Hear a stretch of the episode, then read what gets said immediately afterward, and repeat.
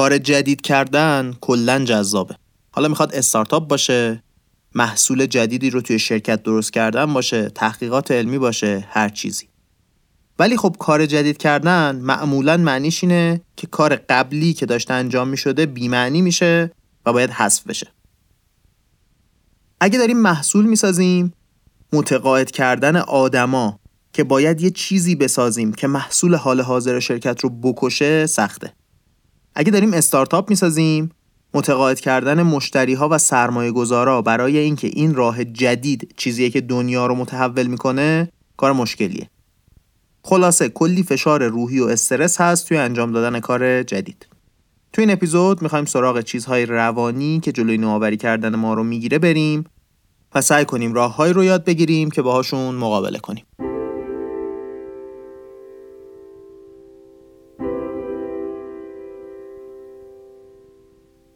سلام. این اپیزود داره در آخرین روزهای شهریور 1401 منتشر میشه. اگر در زمان انتشار این اپیزود دارید گوشش می‌کنید احتمالا مثل ما اوضاع روحی شما هم خوب نیست. انقدر غم روی سرمون ریخته که نمی‌دونیم برای کدوم مصیبت گریه کنیم. خیلی با خودم کلنجار رفتم که اصلا این اپیزود رو منتشر بکنیم یا نکنیم. ولی آخرش حس کردم تنها راهی که داریم رو به جلوه و تنها کاری که از من برمیاد برای رو به جلو رفتن زدن همین حرفاییه که دو هفته بار می‌زنیم. می‌خواستم در مورد پنجاهمین اپیزود کارکست و اینکه چقدر باور نکردنی بود رسیدن به اینجا یه کمی حرف بزنم. ولی فکر می‌کنم همین مقدمه غمگین شروع خوبیه برای این اپیزود. بریم حرف از مقاله بزنیم. مقاله توی هاروارد بیزنس ریویو و اواخر سال 2021 منتشر شده. نویسنده هاش سه نفر از استادای business school IMD هستند که توی شهر لوزان سوئیسه. قبل شروع داستان بگم چرا این مقاله برای من جالب شد. من خودم آدم استارتاپ و محصول هستم. چیز جدید ساختن، مشتری جدید پیدا کردن، این کارا. فشار استرس کار جدید انجام دادن خیلی زیاده. ولی کلا ما نیاز داریم کار جدید بکنیم و نیاز داریم از نظر روحی خودمون رو آماده بکنیم برای این کارهای جدید و نوآورانه. شاید حتی جاه طلبانه. این اپیزود برای همینه. به قول نویسنده ها در مورد اینه که چطوری جلوی نوآوری کردن خودمون رو نگیریم. دیگه زیاد مقدمه رو کش ندم. بریم سراغ اصل داستان مقاله.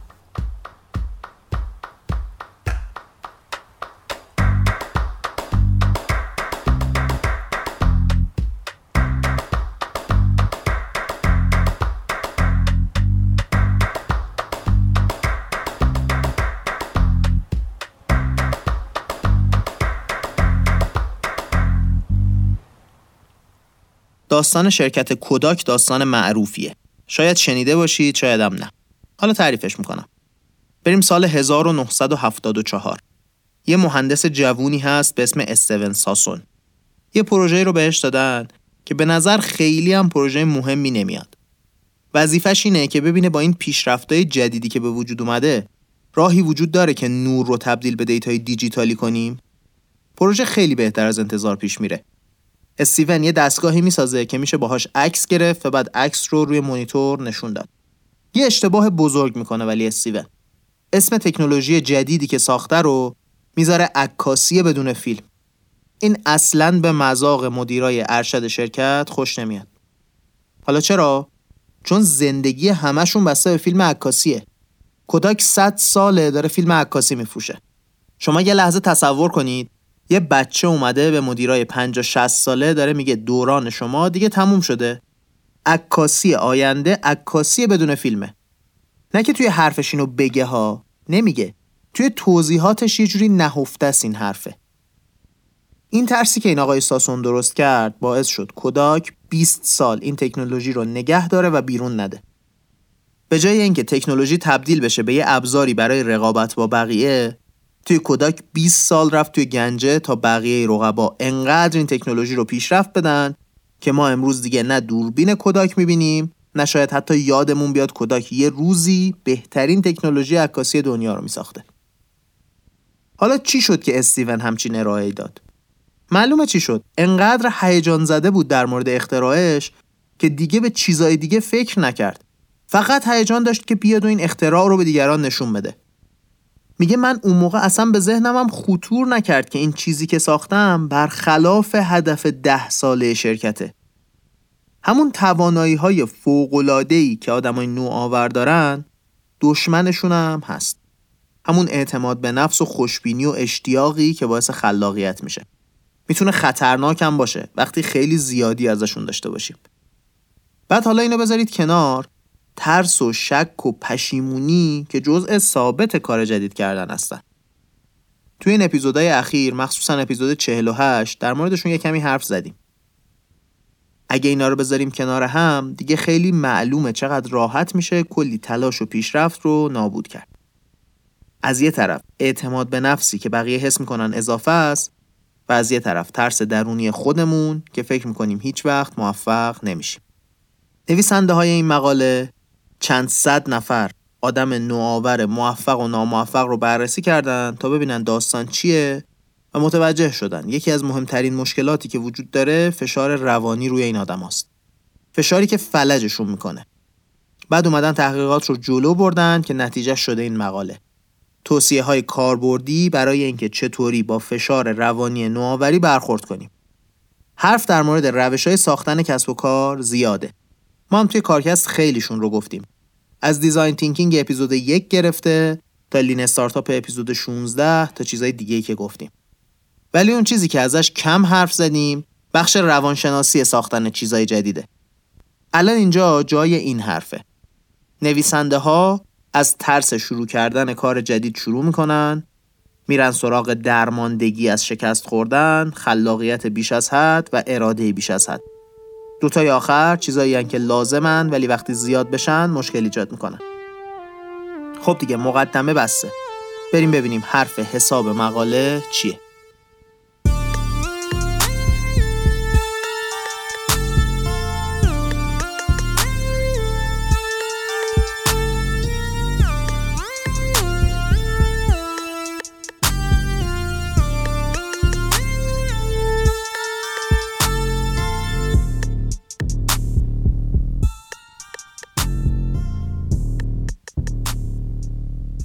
از ترس شروع کنیم.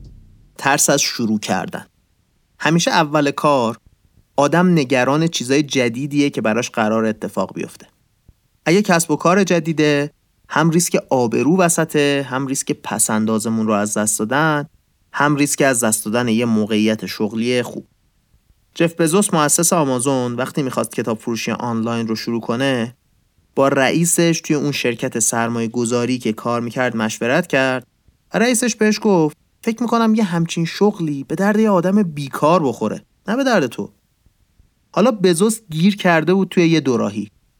آیا باید این راحتی زندگی الانش رو ادامه بده و بره جلو؟ یا اینکه بره دنبال یه آینده که توی ذهنشه و معلوم نیست که بهش می‌رسه یا نه؟ حالا اینجا می‌تونیم ببینیم جف بزوس از چه تکنیکایی استفاده کرد و ما هم از همون تکنیکا استفاده کنیم تا تصمیم بگیریم. اولین کاری که می‌تونیم بکنیم اینه که با خودمون در آینده مشورت کنیم. اشتباه نکنید ماشین زمان لازم نداریم. منظورمون اینه که ببینیم در آینده خودمون در مورد این تصمیم چه حسی داریم. ذهن ما یه طوری درست شده که میترسیم چیزی رو از دست بدیم. حالا وقتی توی شرایط حال حاضر به یه اتفاقی فکر می‌کنیم چیزایی که الان داریم از دست میدیم روی ذهنمون سنگینی می‌کنه. کاری که می‌تونیم بکنیم اینه که بیایم فکر کنیم زمان رفته جلو توی اون شرایط به گذشته فکر کنیم و ببینیم حالا چیزایی که از دست دادیم توی اون شرایط چه چیزاییه. دو روی سکه رو اینطوری می‌تونیم ببینیم. اینکه اگر شکست بخوریم چه حسی داریم و اینکه اگه شروع نکنیم بعدا چه حسی قراره داشته باشیم. برگردیم به داستان جف بزوس. دو سه روزی ذهنش درگیر این بود که چه تصمیمی بگیره. بعد گفت بذار فکر کنم وقتی پیر شدم و به گذشته دارم نگاه می‌کنم چه احساسی دارم. آیا پشیمونم از اینکه از شرکت زدم بیرون؟ میگه با خودم گفتم وقتی 80 سالم باشه اصلا بعید یادم بیاد توی این سن الانم کجا داشتم کار می‌کردم و چی کار داشتم می‌کردم. ولی اگه ایدم رو نسازم همیشه تا آخر عمر خودم رو سرزنش می‌کنم که دنبال ایدم نرفتم. میگه به محض اینکه اینطوری نگاه کردم به قضیه تصمیمم برام روشن شد. می‌دونستم که می‌خوام کتاب فروشی آنلاین رو شروع کنم. وقتی بزوس خود آیندهش رو دید دیگه براش معلوم بود که چی می‌خواد چه چیزیه که اگه از دستش بده واقعا حسرتش رو می‌خوره. این شد پس حرف اول. بحث دوم ترس از شکسته. خیلی ها ممکنه بهتون توصیه کنن که ترس رو بذارید کنار و برید جلو. این توصیه خیلی منطقی و معقول نیست. توی اپیزود قبلی دیدیم که جلو رفتن کور چقدر می‌تونه خطرناک باشه. ترس رو باید باهاش مواجه شد و ازش یاد گرفت. ممکنه شما نگران باشید که دانش فنی کافی ندارید یا ایدهتون اندازه کافی خوب نیست یا هر چیز دیگه ای اینکه ترس فلجتون کنه بده. ولی اینکه ترس باعث بشه شما به جنبه های مختلف قضیه فکر کنید و سعی کنید راه حل پیدا کنید اون ترس اتفاقا لازمه. وقتی بزوس از پدر و مادرش پول گرفت تا آمازون رو شروع کنه بهشون می‌گفت ببینید به احتمال 70 درصد شما دیگه رنگ پولتون رو اصلا نمی‌بینید. از دستش میدم میره پی کارش. بزوس به ایدهش مطمئن بود تحقیق کرده بود می‌دونست کتاب چیزیه که میشه آنلاین فروختش. می‌دونست کتاب خریدار آنلاین هم داره. ولی به این باور نداشت که انقدر دانش و تجربه داره که بتونه ایدهش رو بسازه. این شد که به خودش گفت باید برم یه جایی که هم دسترسی به کتاب راحت باشه هم دسترسی به آدمای با استعداد حوزه تکنولوژی. پاشد رفت سیاتل. گفت من باید شرکتم و اینجا درست کنم. هم مایکروسافت اونجا بود که باعث می‌شد یه عالم مهندس خوب برن اونجا هم نزدیکترین جا بود به یکی از بزرگترین هابهای رسوندن کتاب به دست آدما. ترس بزوس باعث شد از اول کار بره جایی که دسترسی داشته باشه به چیزایی که نداره. و اگه این کار رو نمی‌کرد ممکن بود کسب و کارش کلا هیچ وقت موفق نشه. از اون طرف می‌تونیم بیل گیتس رو از همون شهر زیبای سیاتل مثال بزنیم. بیل گیتس مطمئن بود که می‌تونه ایدهش رو بسازه. یه مهندس فوقالعاده بود باورم داشت که این تصویری که از آینده داره تصویر درستیه. ولی دو تا مشکل دیگه داشت. یکی اینکه درونگرا بود و مدیرعامل یه شرکت بزرگ تکنولوژی وقتی براش سخت باشه که با آدما ارتباط برقرار کنه اوضاعش سخت میشه. از اون ور قیافش هم خیلی بچگونه بود. آدما جدیش نمی‌گرفتن. فکر می‌کردم با یه بچه 15 16 ساله طرفن. این شد که وقتی داشت زنگ می‌زد به اولین سرمایه گذاری که میشناخت تا ایدهش رو که هنوز هیچ چیش رو هم نساخته بودن ارائه کنه خودش رو یه آدمی معرفی کرد که رفیقش بود در واقع و دو سالم ازش بزرگتر بود. اون حداقل ریشش در اومده بود. جا افتاده تر به نظر می رسید احتمال اینکه اون رو جدی بگیرن بیشتر بود. می‌خواست اگه جلسه خوب پیش رفت بعد تازه به رفیقش بگه بفرستتش جلسه بعدی. بعدا ارتباط بیل گیتس و اون رفیقش با هم به هم خورد و دیگه نتونستن با هم کار کنن. ولی حتی بعدش هم گیتس میگه این بهترین تصمیم بیزینسی کل زندگیم بود. اینکه با این رفیقم شریک بشم و توی تماس اول خودم رو اون معرفی کنم. خلاصه که وقتی فهمیدیم ترسمون منشأش کجاست می‌تونیم دنبال راههایی بگردیم که اون ترس رو حل بکنن این شد پس مشکل اول ترس از شروع کردن. چیز دومی که باید یاد بگیریم باهاش مقابله کنیم اون احساس ناتوانی مربوط به شکستاییه که توی مسیر نوآوری می‌خوریم. حتما شنیدیم که میگن از شکستنامون یاد بگیریم و شکست خوردن رو دوست داشته باشیم. اینکه بتونیم از شکستمون چیزی یاد بگیریم کار راحتی نیست. اتفاقا خیلی هم سخته و باید به صورت خداگاه تلاش کنیم و دیسیپلین داشته باشیم تا بتونیم این کار رو بکنیم. حالا می‌خوایم با هم یه سری مرحله یاد بگیریم در مورد این شکستامون که بهمون کمک کنه. مرحله اول اینه که بیایم شکستمون رو برای خودمون باز کنیم. ببینیم اصلا توش چه خبره. چیزای زیادی هست که جلوی یادگیریمون رو می‌گیره. توی اون شرایط احساسات ضد و نقیز زیادی داریم. از کتمان و خشم گرفته تا ناامیدی و سرزنش کردن خودمون. کسایی که نوآوری می‌کنن اتفاقا این احساسات رو بیشتر تجربه می‌کنن. چون احساسات عمیقی در مورد کاری که می‌کنن دارن. برای اینکه بتونیم این احساسات رو کنترل کنیم اول باید بیایم و بفهمیم چی شد که اوضاع خراب شد. کجای راه رو اشتباه رفتیم؟ کدوم یکی از فرضای کارمون اشتباه بود؟ آقای جیمی ویلز مؤسس ویکیپدیا توی سال 2000 وقتی داشت اولین پروژه دایره المعارف آنلاینش رو درست می‌کرد همین بلا سرش اومد. اسم پروژهش بود نیوپدیا. خودش و هم بنیانگذارش فکر می‌کردن که یه دایره المعارف باید فوق علمی باشه که مردم قبولش داشته باشن. اطلاعاتی که روی سایتشون هم داشتن اتفاقا خیلی علمی و با کیفیت بود. ولی بعد از خرج کردن 250 هزار دلار تا اون روز فقط 12 تا دونه مقاله روی سایتشون بود. حدوداً 20 هزار دلار به ازای هر مقاله خرج کرده بودن. تازه نویسنده ها هم بابت نوشتن پولی نگرفته بودن. همه پول خرج بررسی علمی مقاله ها شده بود. خودش دست به کار میشه شروع می‌کنه به نوشتن یه مقاله. میفرسته برای بازبینی بعد می‌بینه که اوه اوه این سیستم علمی که درست کردن اون پشت انقدر سختگیرن که پدر صاحب اون نویسنده بیچاره در میاد تا بتونه بالاخره یه مقاله رو تاییدش رو بگیره. این میشه که می‌فهمن این روش کار نمی‌کنه و مشکل داره. بیخودی نمیشه استاندارد مجله های علمی رو برای همچین پروژه‌ای در نظر گرفت. پس چی شد؟ قدم اولمون این بود که بریم ببینیم اصلا مشکل چی هست از کجا میاد. حالا شما این آقا داشته باشید.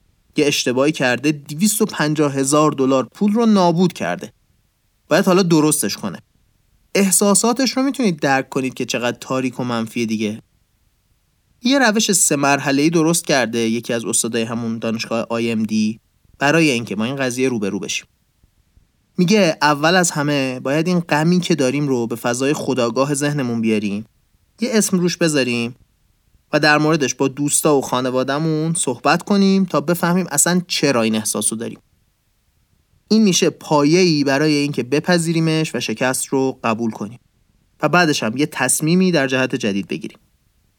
بعد از اینکه جیمی متوجه شد که مدل قبلی کار نمی‌کنه رفت سراغ مدل ویکی.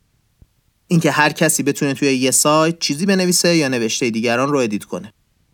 با این مدل جدید چون آدمان ناشناس بودن هیچ راهی وجود نداشت که بشه کیفیت دایره المعارف رو کنترل کرد.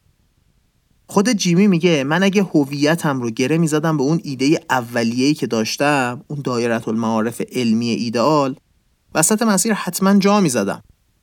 جیمی میگه چون قبلش از کارم تقریبا استعفا داده بودم و راه برگشت نداشتم مجبور بودم ایدم رو یه جوری عوض کنم که بالاخره جواب بده. این شد که ویکیپدیا به وجود اومد. قدم آخر اینه که وقتی جاهای مختلف رد می‌کنن ایدمون رو بتونیم شرایط رو از زاویه درست ببینیم. آقای جیمز دایسون کسی بود که اولین جارو برقی بدون کیسه دنیا رو ساخت.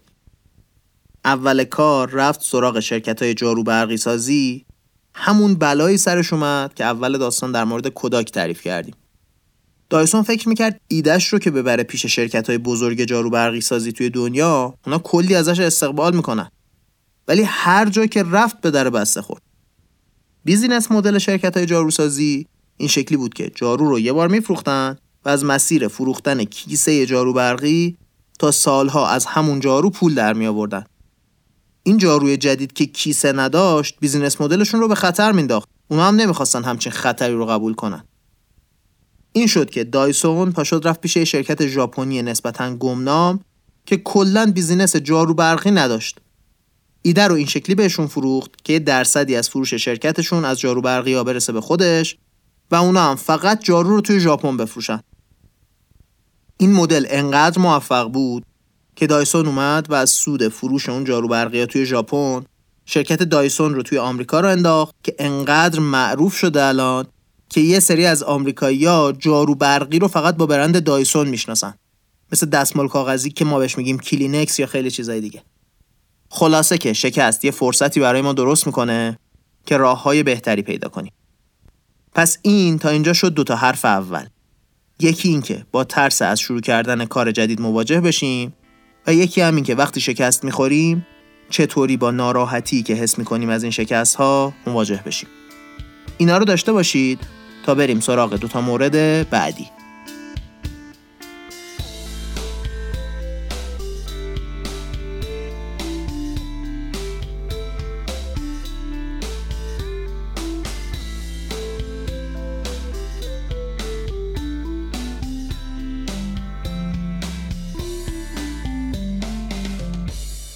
خلاقیت چیز خوبیه. باعث نوآوریه. ولی اگه تبدیل به یه ارزش اصلی بشه میشه مشکل. میشه اون چیزی که تمرکز رو از بین می‌بره. باعث میشه توی کوه اطلاعات گم بشیم.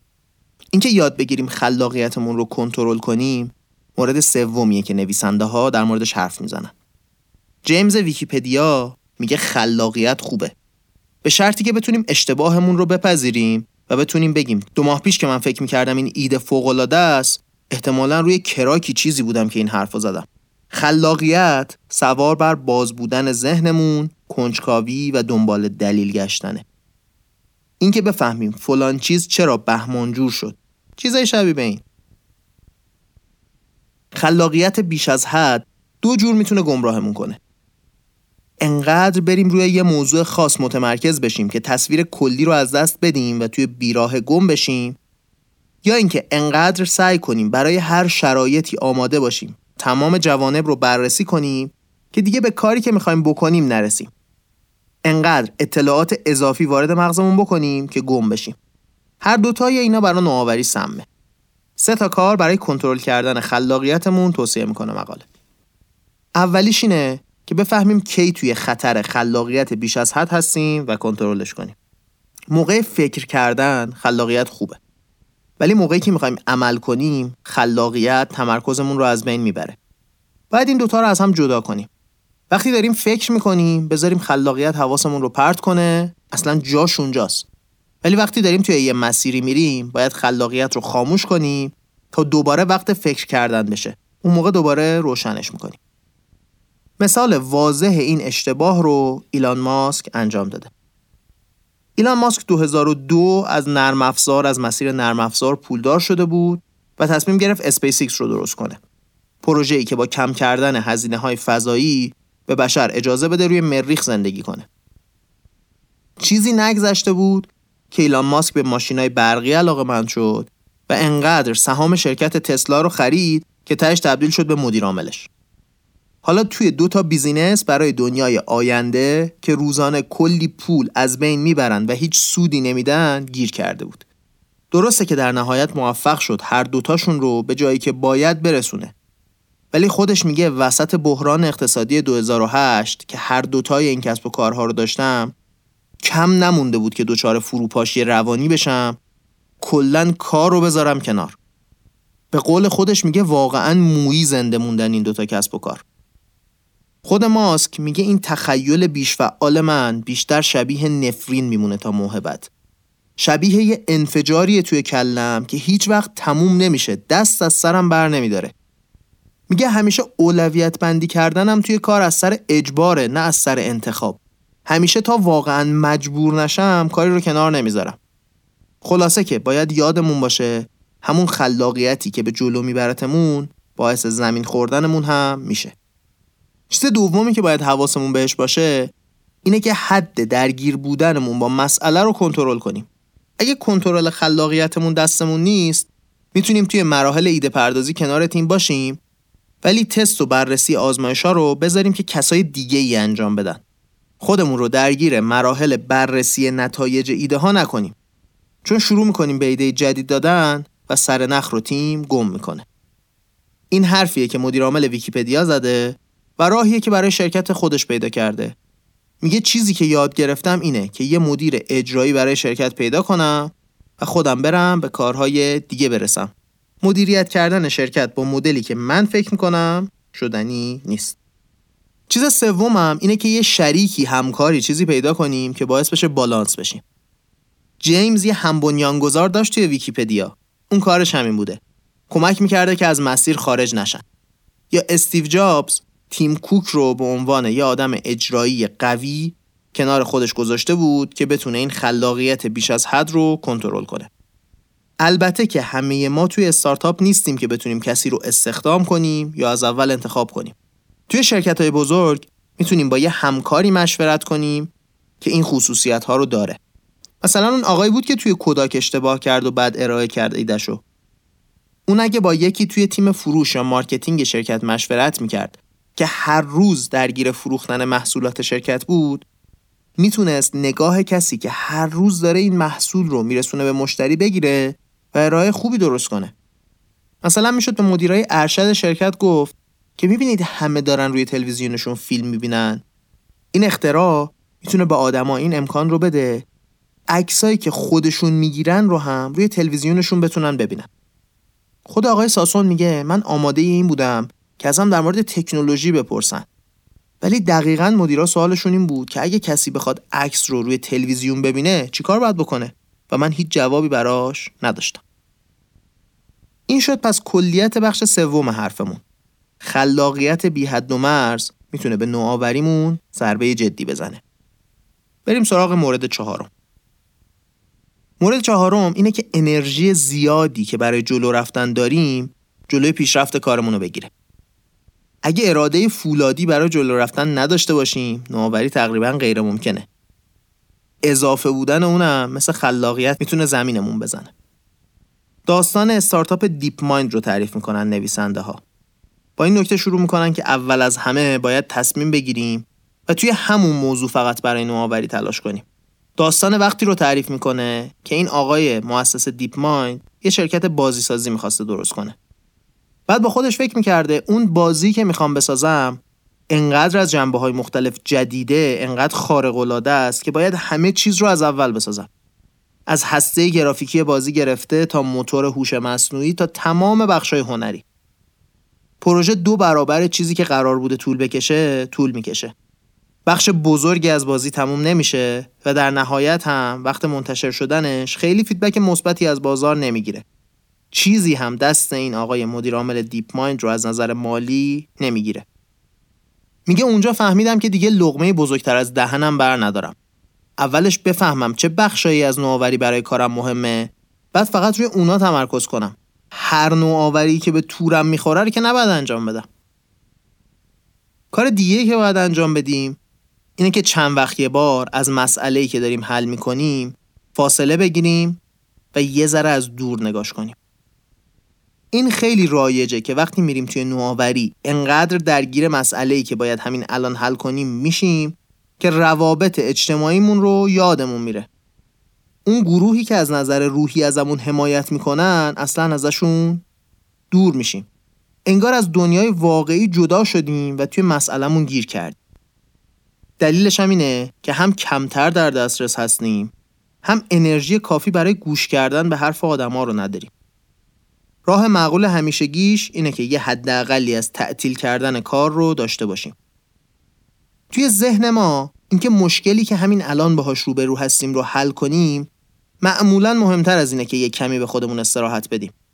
این خودش یه خطای شناختیه. من خودم توی زندگی بارها و بارها و بارها تجربهش کرد مشکل چیه؟ اینکه توی بلند مدت داریم به سلامتیمون آسیب می‌زنیم و اصلا فرصت مرتب منظم کردن ذهنمون رو از دست میدیم.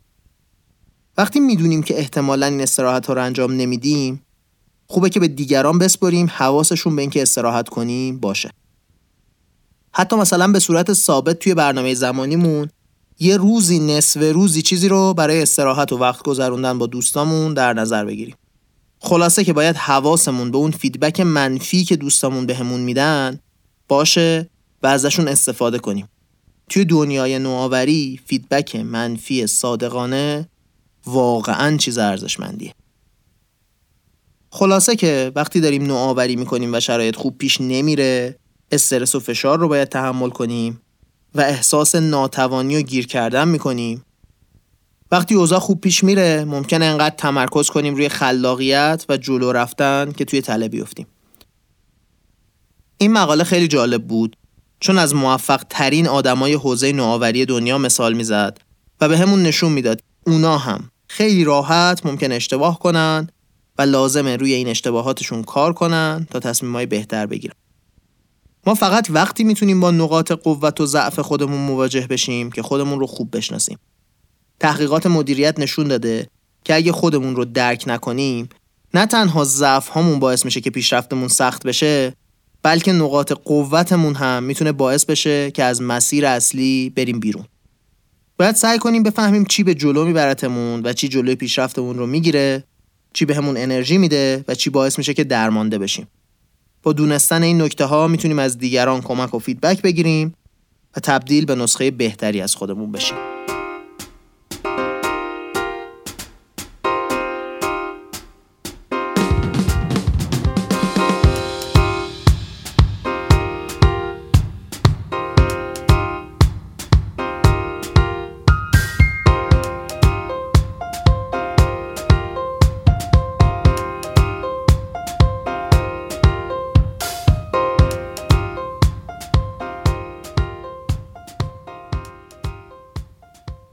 دیگه حرفمون رو جمع کنیم. اپیزود رو با این شروع کردیم که چهار تا اشتباه هست که روانیه و می‌خوایم یاد بگیریم چطوری باشون مواجه بشیم. اولیش ترس از شروع کردنه. گفتیم می‌تونیم از خود آیندهمون مشورت بگیریم و سعی کنیم از ترسمون چیزایی یاد بگیریم که کمک کنه به شروع کردن کار. بعد در مورد درمانده شدن ناشی از شکست حرف زدیم. گفتیم شکست رو اول تحلیل کنیم بعد با غممون مواجه بشیم و در نهایت سعی کنیم قبول نشدن ایدمون رو از زاویه های مختلف ببینیم. بعد رفتیم سراغ خلاقیت اضافه و اینکه چطوری باید جلوی بیش از حد بودن خلاقیت رو بگیریم. گفتیم باید حواسمون باشه که داریم میفتیم توی این دام اگه نمی‌تونیم خلاقیت رو محدود کنیم دخالت توی اجرا رو محدود کنیم و در نهایت هم خوبه که یکی رو پیدا کنیم که آدم اجرا کردن باشه و سر موقعش جلوی خیال پردازی ما رو بگیره. در نهایت هم در مورد اراده بیش از حد صحبت کردیم. گفتیم باید اراده رو فقط صرف چیزایی که واقعا مفید هستن بکنیم و به خودمون وقتی نیاز داریم استراحت بدیم تا هم ذهنمون رو بتونیم مرتب کنیم هم بتونیم از مسئله فاصله بگیریم و از دور ببینیمش.